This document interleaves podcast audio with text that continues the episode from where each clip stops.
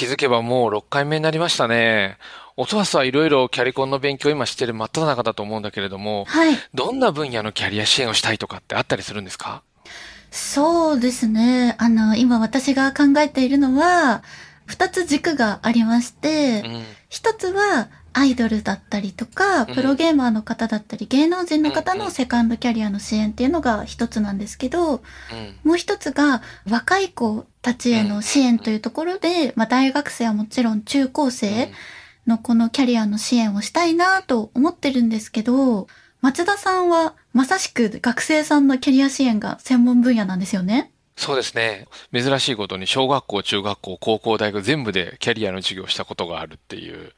あの、いつも、あの、おかげさまでいろんなところに行かせてもらってます。はい。じゃあ今日はそんな松田さんにいろいろ聞けると聞いて私はワクワクしておりますが、今回は学生のキャリア支援についてお話ししていきましょう。キャリアコンサルタントをもっと身近に。元アイドルがキャリコンを目指す。元アイドルでキャリアコンサルタント試験に挑戦中の戸塚音葉です。一般社団法人キャリアラボで代表理事をしてます。キャリアコンサルタントの松田貴則です。この番組では私、戸塚音葉がキャリアコンサルタント資格取得の中で感じた素朴な疑問をキャリアコンサルタントとして活躍している松田さんに聞いていきます。キャリアコンサルタントの活動内容や仕事についてもっと身近に感じてもらい、理解を深めるきっかけにしていただけたら嬉しいです。今回は学生のキャリア支援についてお話ししていきましょう。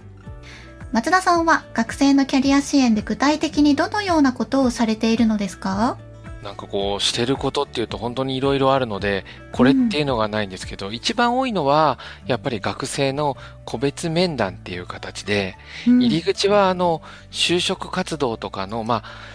就活に向けての相談っていうのが最初多かったです。おー個別面談って具体的にどんなことを聞いていくんですか、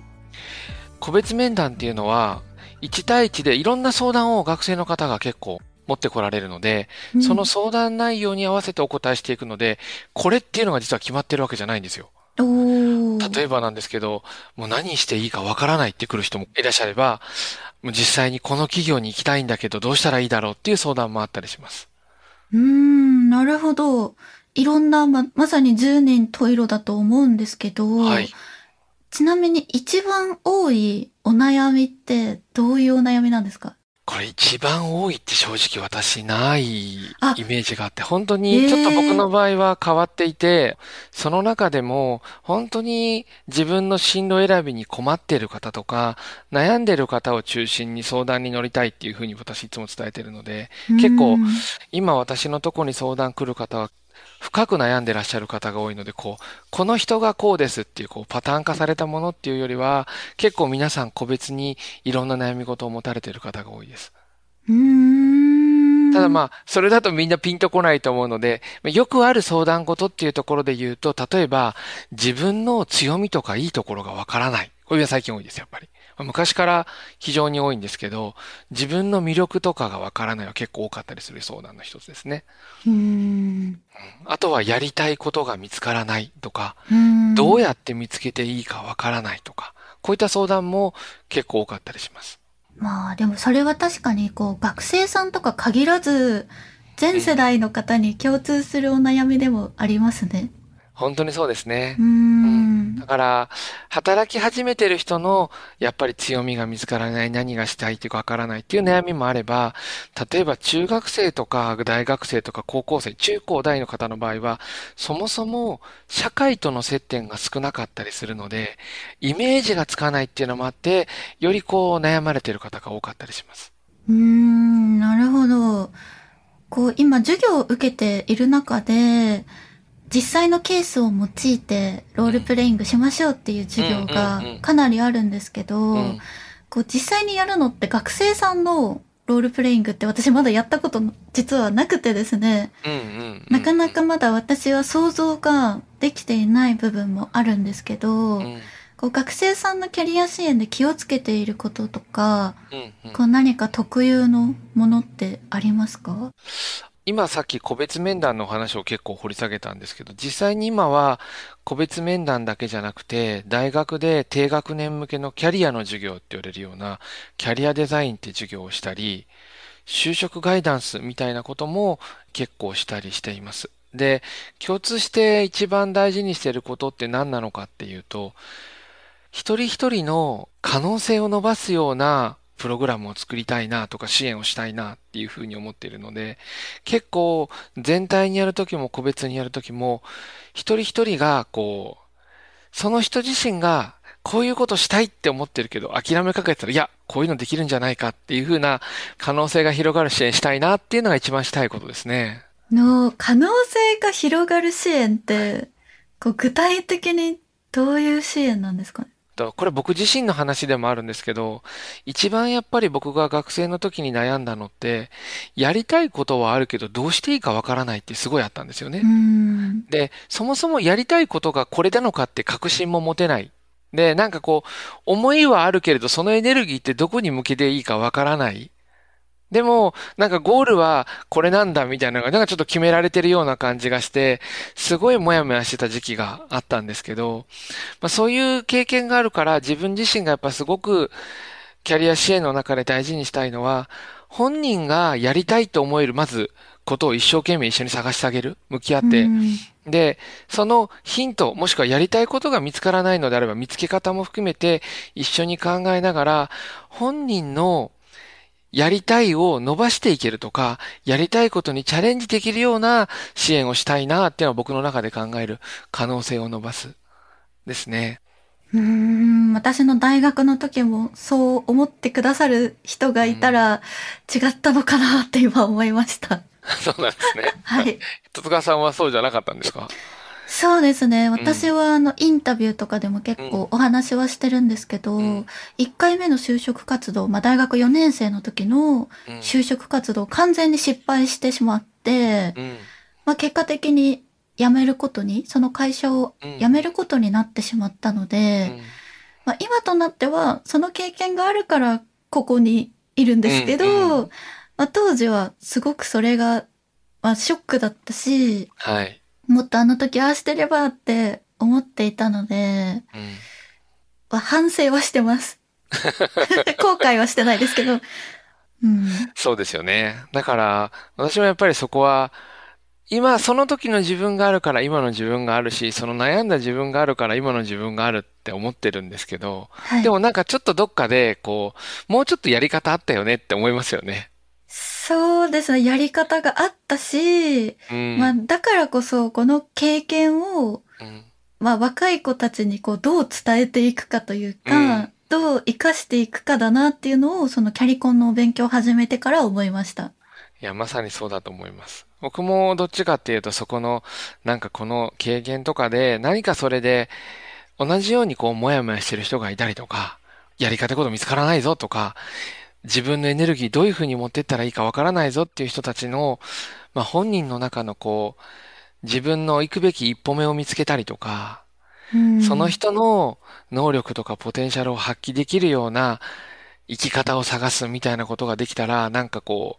う、もっと世の中面白くなるんじゃないかなっていうのがずっとありますね。そうですね。うん、その、やりたいことっていうのって、うんかなりでも難しいなと思っていて、うんうん、それこそ就職活動が始まるってなるときに、皆さん、こう現実、就活の現実に向き合う方が多いと思うんですよ。うんうん、なので、用意どんで就活が始まって、うん、焦りながら、自分のやりたいことを探しながら理想の会社に行くっていうのって、かなり難しいと思うんですけど、うんうん、実際のその現場はどうなんですか？そうですね。多分、いつの時代どんな状況でも、そういうのを気にせずに進める人って一定数いると思ってます。だから、まあよく、パレートの法則なんて言われてるんですけど、まあ2割ぐらいの方なんかは、やっぱりある程度自分でやりたいこともあって、その道に向かって走っていくという人当然いますよね。うん、逆に、本気でめっちゃ悩んでるって人も多分2割ぐらいいて、あとの真ん中の6割ぐらいの人は、始まったけどどうしよう、もやもや、みたいな感じで、スタートしてるみたいなのも、本当に景気、不景気関わりなくいらっしゃるイメージですね。うん。難しいですね。そうですね。なんか、難しいって僕はあんまり思ってなくて、いつもこれあの僕のキャリア支援考えた時に変な話なんですけど、よく漫画とか、最近アニメとかの異世界転生みたいになるじゃないですか。はい。同じような感じで、その人に転生したらどうなるかっていつも考えるんですね。えーどういうことですか？例えば、私ちょっと今いいところがなくて、自分自身やりたいこと見つからなくて、ちょっともう人生つまらないんですって仮になったとして、その人の人生に仮に自分が転生したとしたら、うん。楽しくできるかどうかっていつも考えるんですよ。ええ その人の持ってる能力、スペック、いろんなものを含めて、そこから自分だったら人生どう作っていくかな、みたいなことを考えながらいつも聞いていて、うん。それで、全くワクワクしないとか、全く先を感じないってなったら難しいって思うって思うんですけど、はい。今まで本当にいろんな人生のいろんなことをしている方にお会いして思うのは、どの人の人生も絶対そこから面白くできるって思っているので、なので、難難しいって思うっていうよりは、その人の人生をどうやったらより充実していくかっていう前向きな気持ちでキャリア支援をするようにしてます。それは素晴らしいですね。大学でそういう相談来られる方がいらっしゃった時の、まあ、僕の一つの前提となっているスタンスは本当にその人の人生を自分がやるとしたらきっとこんなことチャレンジできるんじゃないかとかこれ諦めたらもったいないんじゃないかっていうのは常にあります。うん。でも確かに素晴らしいなと思っていて、自分が大学生だった時のことを考えると、うん周りも含めて自己評価が低いというか、もうこれは諦めた方がいいとか、うんうん自分には無理だっうんうんて、ちょっと思っちゃう部分があったなって思っていて、今の年齢から考えると、何にでもなれるでしょ？はい、可能性を秘めてたのに、はい。あんなに自信をみんななくす必要ないよって思いますね。はい。あの、うんまさに今、戸塚さんが言ってくれたように、今思ったら、まだ可能性いっぱいあるじゃないですか。あります。はい。もう可能性だらけなんですよ。でも、可能性だらけなはずだけど、僕も含めて、できないかもとか、無理かもとか、なんか自信なくしてましたよね、あの時期って。そうですね。自信なかったですね。はいだから、その自信がない人に、ちょっとだけ、こう、自信をつけて、一歩踏み出せるみたいなところの支援ができたら、きっと多分5年、10年振り返った時に、ああ、あの時踏み出しといてよかったなって思えるような、そういう一歩になるんじゃないかなって思うので、まあ僕の場合は話元に戻りますけど、可能性広がるような支援っていうので、個別相談とか授業とかいろんなことしてるっていう感じになります。うん、こう、第一線で活躍されている松田さんから見て、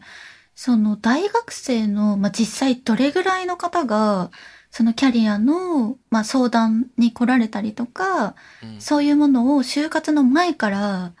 まあ、考えてみようかなって言って来られてるかっていう、その肌感みたいなのはいかがなんですか？これは正直学校によってかなり異なります。あ、ええ学校によっても異なるし、学部とか学科によっても異なると思います。え、どうして学校によってそんなに差が生まれるんですか？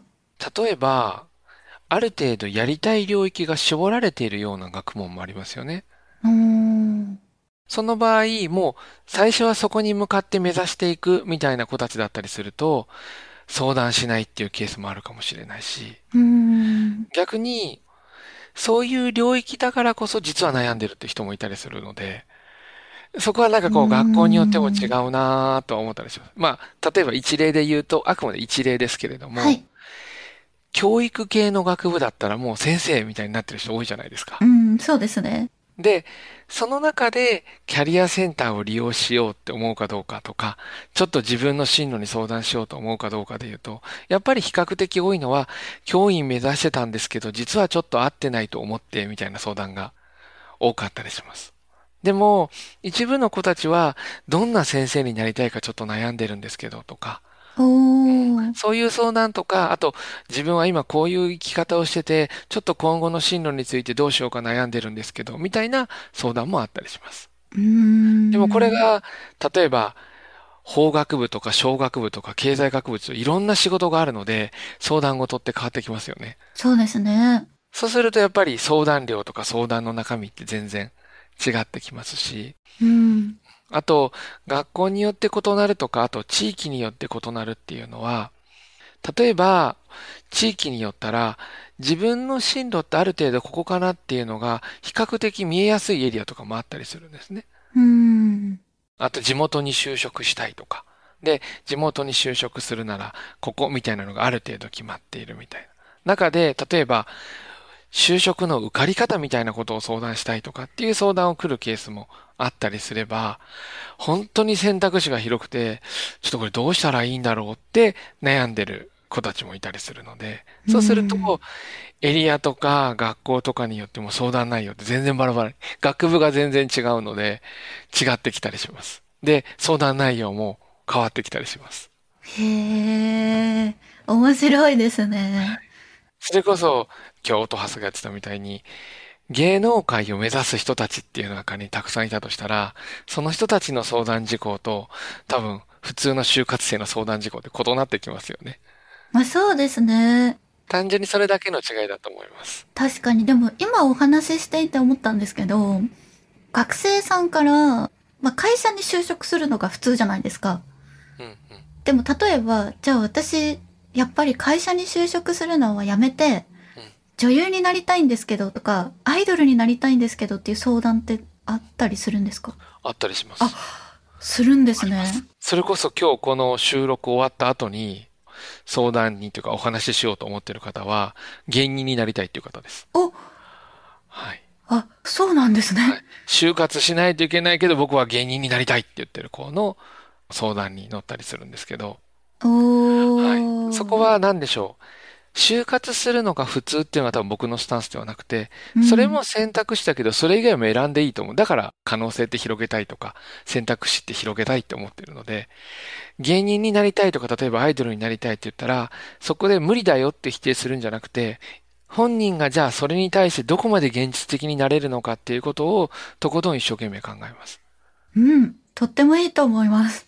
それでなんか違うってなったら、やっぱ違うよねってなるし、いうん。や、やっぱりチャレンジしたいってなったら、チャレンジしようぜっていうので応援する。ただ、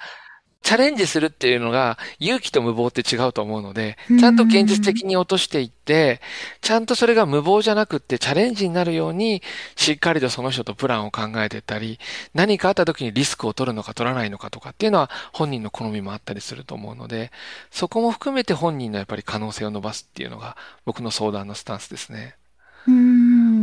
まあ確かにこう考えると、芸能人になりたいとか、はいこ。う何かをしたいっていうのって、はい。言いにくい、若干ちょっとうん言いにくいことだとは思うんですけど、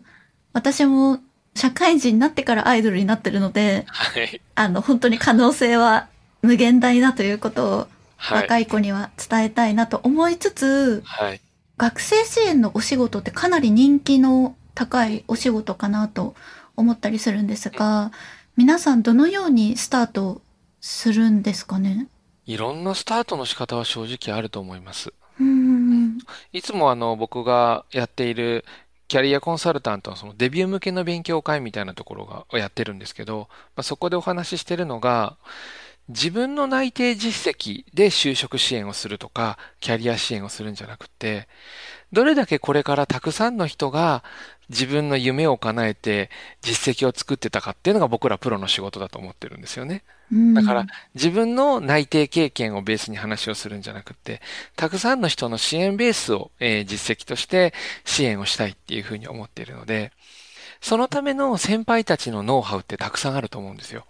だからまず、うちの場合は、最初にいろんな先輩たちのやり方を勉強してくださいっていうところからスタートします。で、こう、どういうふうな、例えばやり方をしているのかとか、どういうふうな面談を進め方をしているのかとか、こういう相談が来たときは、どういうふうに、こう、話を相談に乗ってあげたらいいのかとかっていうのを、もううちの場合はチームでやっていくっていうのが考え方なので、チームでやっていろんな先輩のやり方を学びながら、しっかりと支援していけるようにその人自身がやり方を学んでいって成長していくっていうのが私個人は一番実績も積みやすいしやりやすいやり方かなっていうふうには思ってます。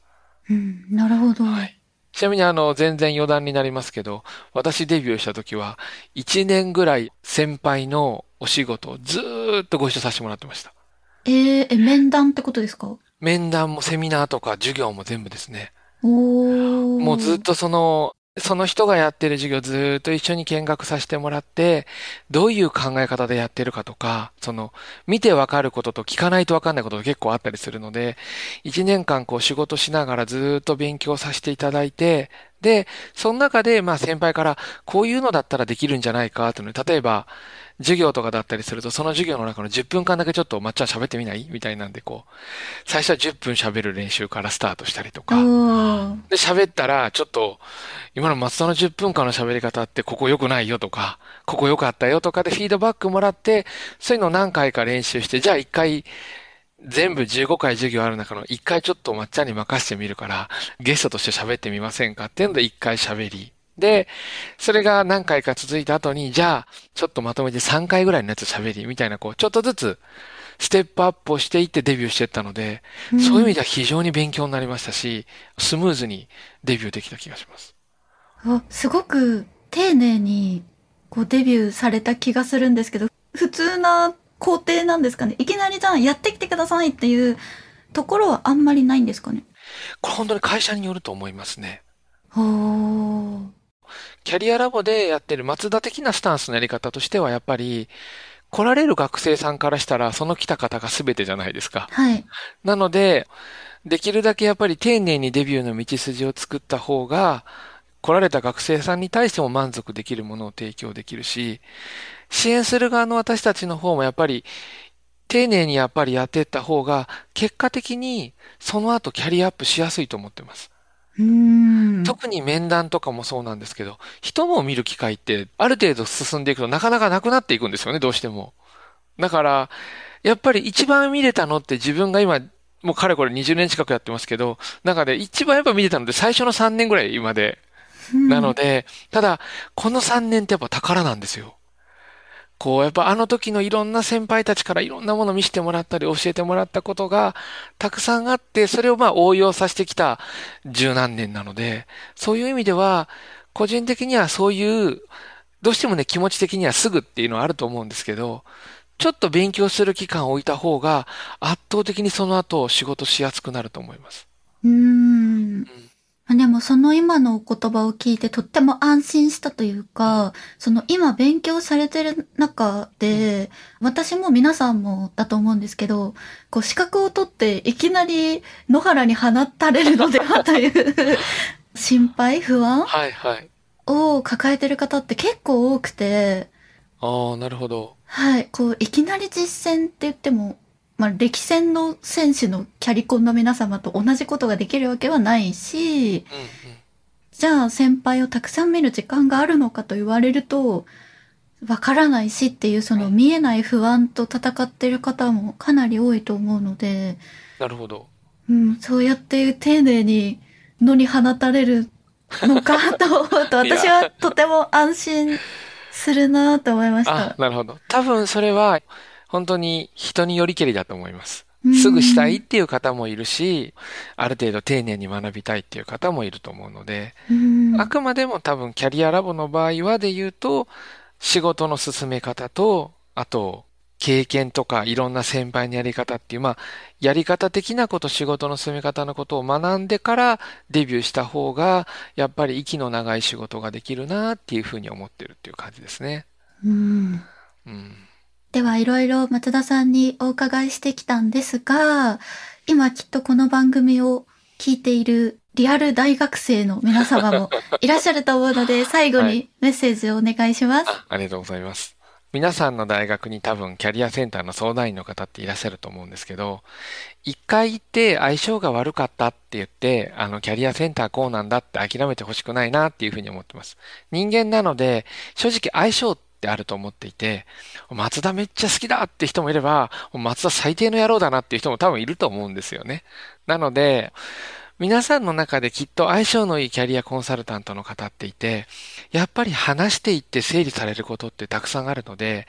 自分の人生を考えるのって実は一人でやらなくてもいいっていうのをちょっと知ってもらえたらいいかなと思うので、もし悩んでることがあったら、キャリアセンターに行ってみてください。で、それでもなんとかならないぞとか、どうにもならんぞっていうのがあればですね、いつでもあのツイッターに DM いただいたらお答えするので、いつでも言っていただければと思います。心強いです。ありがとうございます。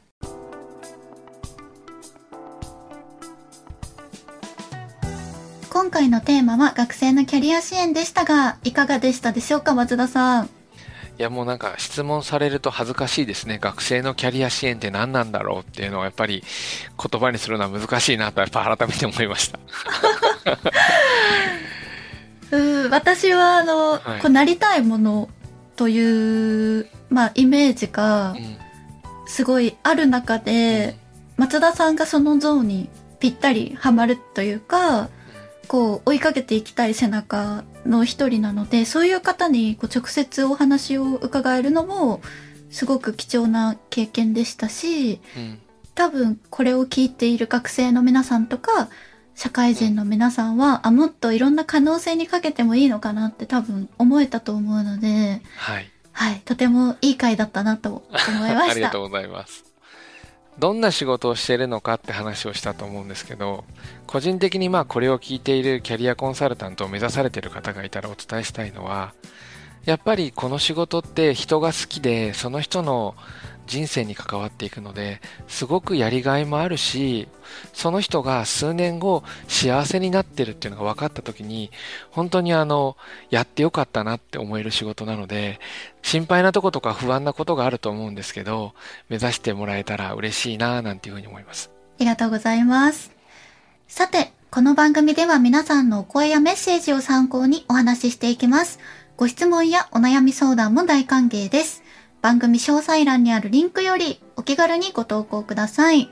あの、とっても専門的な番組だと思って、プルプルどういう質問をしようと思っている方もいるかもしれないんですけれども、本当に些細なことだったり、まあ、キャリアに関すること、キャリア人生のことも含んでますから、ぜひどんなご質問、お悩みをお待ちしております。お願いいたします。そして、ツイッターではカタカナ、ハッシュタグキャリコンラジオをつけてツイートしてください。毎月第2、第4週の金曜日夜8時に更新されます。番組をフォローして最新のエピソードをお聞きください。それではお相手は戸塚音葉と一般社団法人キャリアラボの松田隆則でした。